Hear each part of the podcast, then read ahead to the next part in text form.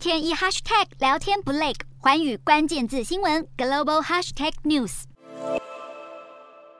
美国即将在十日公布七月消费者物价指数 CPI，但经济学家认为，即便数字略有回落，也改变不了美国联准会的积极升息计划。联准会理事鲍曼在美东时间六日暗示，九月可能会再升息三码。鲍曼还主张，在通膨明显下降之前，联准会应该在未来的会议继续以同样的幅度升息。经济学家预估，美国七月 CPI 年增率会达到百分之八点七，低于六月的百分之九点一。主要原因是由于汽油价格大幅下跌，而不计。食品与能源价格的七月核心 CPI 预估会达到年增率百分之六点一，而月升率则可能回落零点二个百分点，来到百分之零点五，加重了联准会再度大幅升息的压力。另外，美国就业市场在七月表现的意外强劲，七月的非农业就业人口新增了五十二点八万人，超过市场预期的两倍，失业率也下降至百分之三点五，来到五十年以来最低水平。彭博经济学家表示，七月份的就业报告证实了美国经济没有深度衰退，但可能也意味着联准会将在九月升息三码，扩大降温经济的行动。尽管主张继续升息三码，鲍曼还是强调，在联准会决策会议召开前，必须参考一份就业报告与两份 CPI 数据报告，而九月份的确切升息幅度将取决于这些数据。